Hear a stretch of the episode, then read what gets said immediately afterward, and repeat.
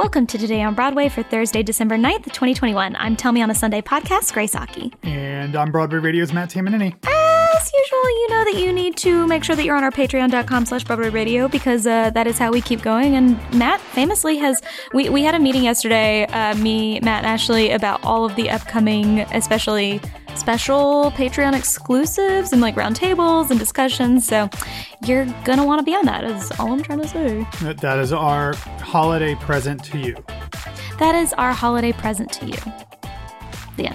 So if you know us, then you know that we are reporting on all Sondheim Remembrance news. Literally, as we're recording this right now, Broadway has dimmed their lights. Mm-hmm. All the marquees have flipped to uh, Stephen Sondheim recognition, and we're.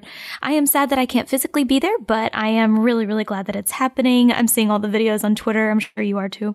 Uh, but according to uh, New York Times, uh, Michael Paulson, streams of Stephen Sondheim's music are up more than 500 percent. New York's uh, Drama Bookshop, you guys guys know that I love the Drama Bookshop. Mm-hmm. They have sold out of the first volume of his collected lyrics, you know, finishing the Hat books. Uh, and close to 5,000 people have been entering a lottery to win tickets to weekend performances of the sold out run of Assassins. Thank God Matt and I were on the very front uh, lines of that show. yeah. Thank goodness we got in there early. Oh yeah, but and and you know Matt and I will be attending uh, Encores Into the Woods next year, which is now mm-hmm. dedicated to Sondheim. Uh, a film version of Follies has been in the works uh, that they you know everybody's been tweeting about that today as well. And the script is of course in active development, according to a spokesman for the production company Heyday Films.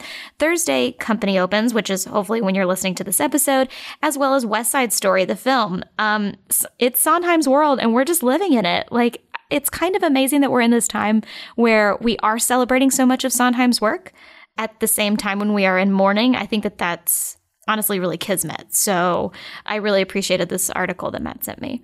Well, and what's interesting about it is, is that not only has the Follies film been in development for a while, yeah. um, but the article also talked about, which I think we've talked about on the show, um, the fact that New York Theater Workshop is getting close to announcing some sort of production of Merrily We Roll Along.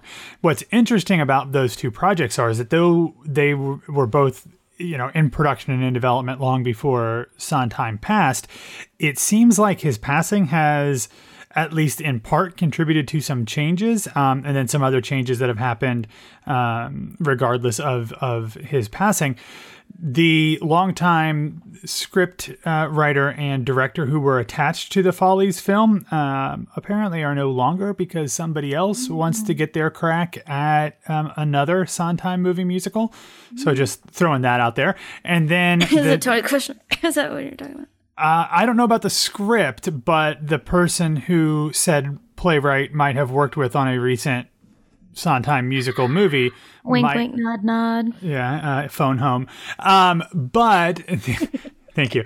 Um, but the New York Theater Workshop production might not be a New York Theater Workshop production like where it's housed. It might go from being a uh, a nice, uh, you know, interesting off Broadway show to a huge big ticket Broadway show with some very very famous people in it. So we'll see what happens. I, I kind of like the idea of the New York Theater Workshop version of Merrily better sure. than the one that it might happen, but well, that was the film.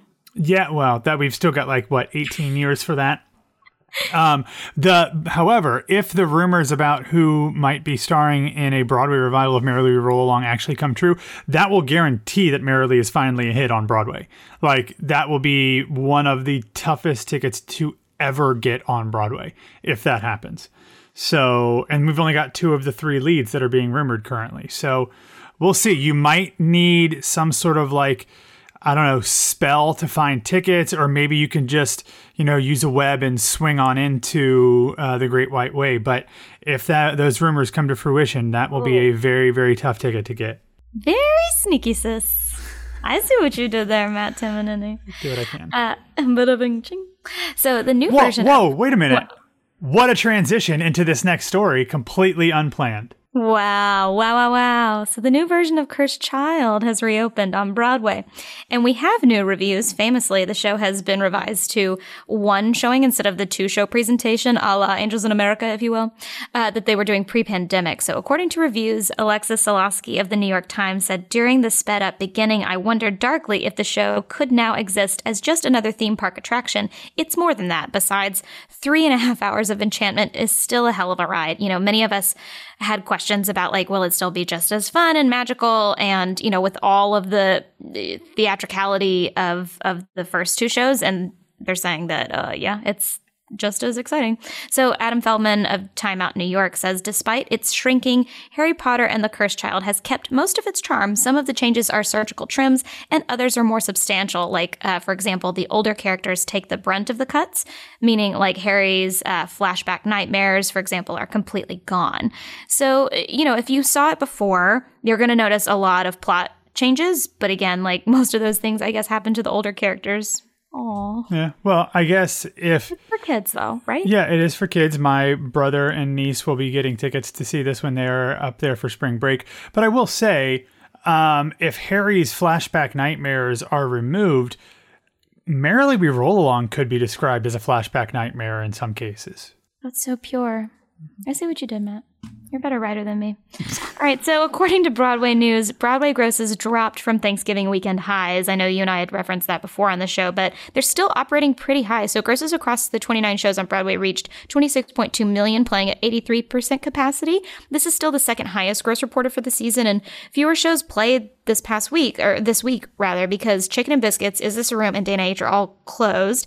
And then there are also a cancellation of three Wicked performances due to a COVID outbreak in the in the crew and cast. So I mean, that's still pretty good. We're still going to, uh, yeah. you know, be uh, transparent on what we're seeing. But that is, you know, the second highest gross for the season, and we can only be happy about that. I know that the holidays are hopefully going to be an uptick. Um, I'm not sure if people are coming into the city to visit, so uh, we'll we'll keep you posted. Is the point?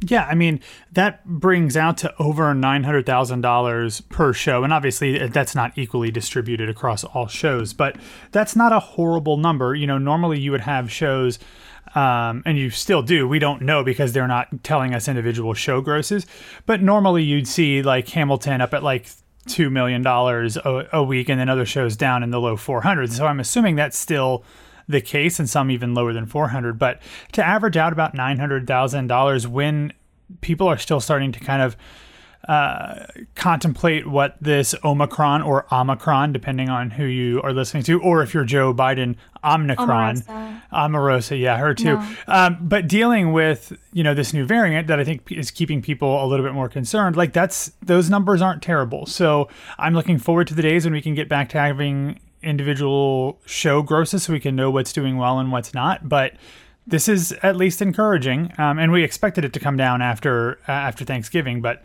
this isn't as bad as it could be. It's not, and we just want we just want the best. So let's take a moment to talk about our sponsor for this week, Upstart.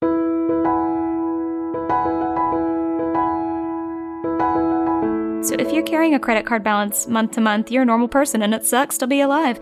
It can feel like you're in this never ending cycle of debt with no end in sight, but Upstart can help you make that final payment so that you can get ahead. Upstart is this fast and easy way to pay off your debt with a personal loan, and it's done all online because who the hell wants to go sit in a bank to try to get a loan? Nobody wants to do that. Whether you want to pay off credit cards, consolidate high interest debt, or just get some extra money for some own personal expenses, over 1 million people have used Upstart to get a single fixed monthly payment and they always know when they're going to pay off that loan.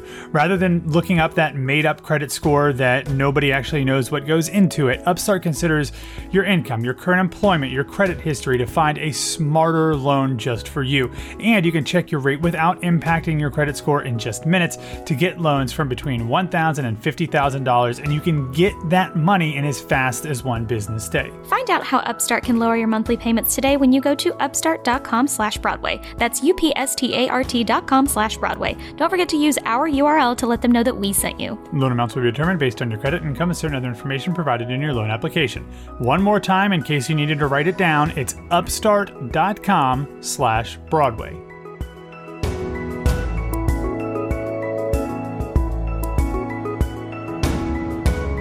Across the pond, UK Prime Minister Boris Johnson, famously known for his hair, announced Friday they will further extend the legal requirement to wear a face mask to most public indoor venues, including theaters, cinemas, with the exception, of course, which is uh, where it's not practical, such as like you know when it's e- when people are eating, drinking, exercising, singing. But if you're not doing any of those things, put a mask uh, on. I, I, when I go to the gym, I wear a mask. I think you can exercise uh, when with a mask on. I agree. But there you have it.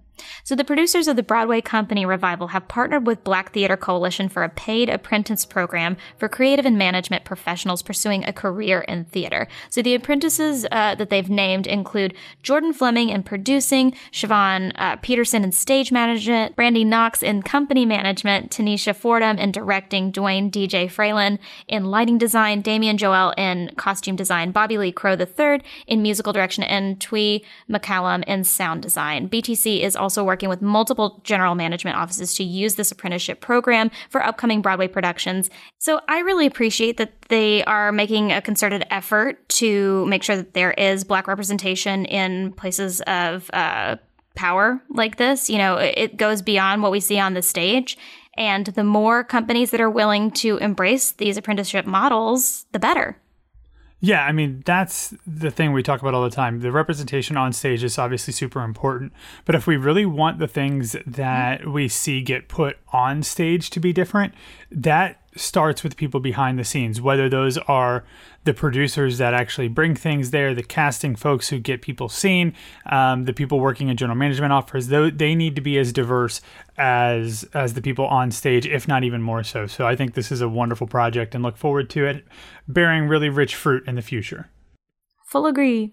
And finally, in a farewell of sorts, Arlene Shuler, the president and chief executive officer of the New York City Center, announced that she will be stepping down at the end of the 2022 season. In a statement, she said it was an enormously difficult decision to make because she is passionate about the work and loves the institution. Um, all organizations benefit from new perspectives, and I have been there for 19 years. I knew it was time. So Arlene began her career as a dancer. She's incredible, and we wish her all God, the best I'm in her creative endeavors. Do what? God, I'm a dancer. a dancer dances. Uh, we wish her the best in her creative endeavors going forward, and I appreciate that she is trying to pave the way for someone's new perspectives in this role. Yeah, we'll see what happens with uh, City Center. Always fun. Mm, I will be watching. So, over the past week, uh, this is our recommendation portion of the show, but Matt and I have had such incredible theater experiences recently, so we want to talk about them. So, over the past week, I had the opportunity of seeing Tracy Letts Bug at Steppenwolf. And I just want to, before I get into the whole, like, uh, everything, Steppenwolf, their team, everyone there, I felt so safe and I felt so taken care of, like from the start of, you know, helping make sure that everyone's vax cards and, and the way that the staff like moved uh, everyone from the lobby into their seats, like just top to bottom. This was my first time going to Steppenwolf and I've built this experience up for years. Totally. and um, I, I, just couldn't get over the incredible facility.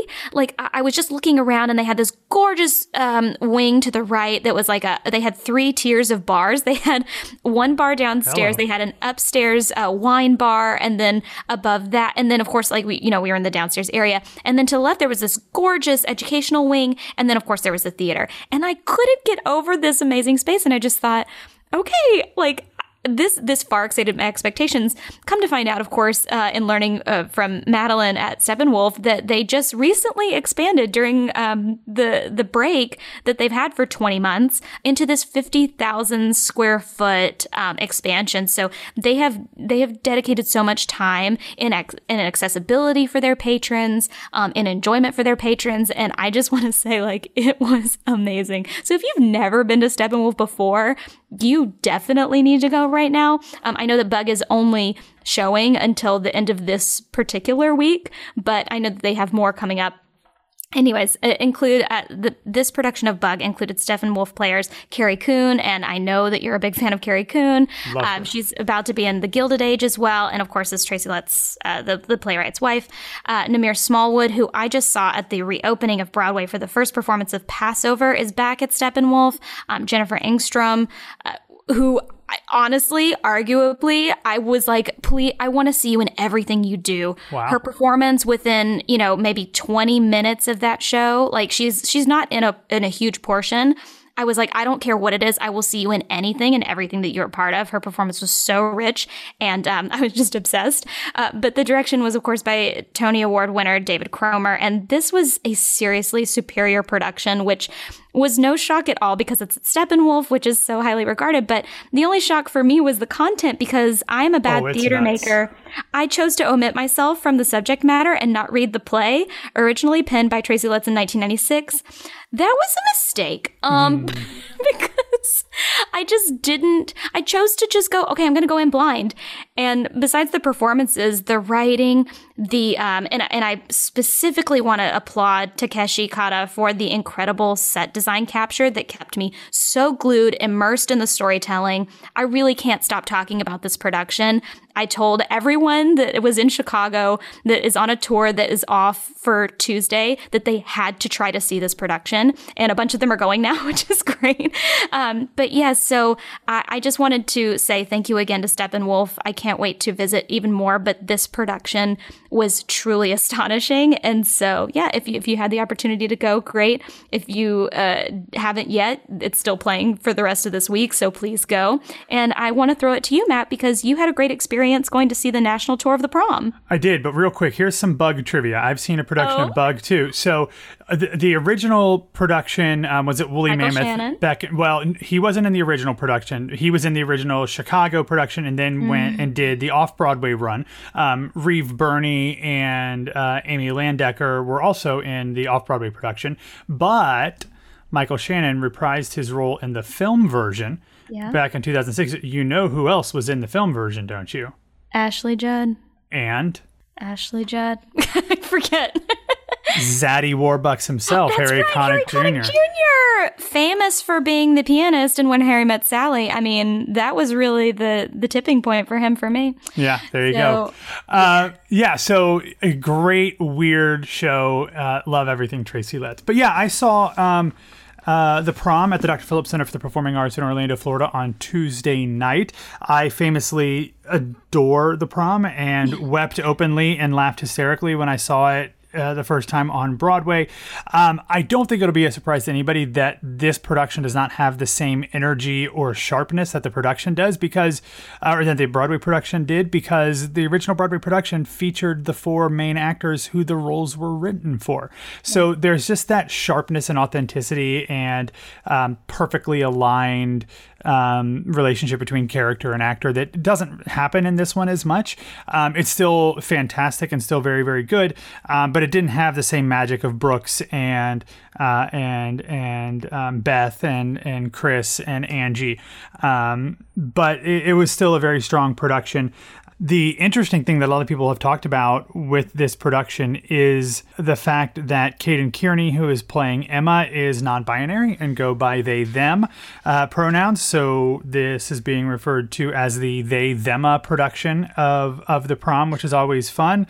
Um, Kaden is fantastic as Emma. I really enjoyed seeing Kalyn West, who was in the original Broadway uh, production of the show, as oh gosh, one of the two mean girls. I can't remember which one uh, she was, but it doesn't matter.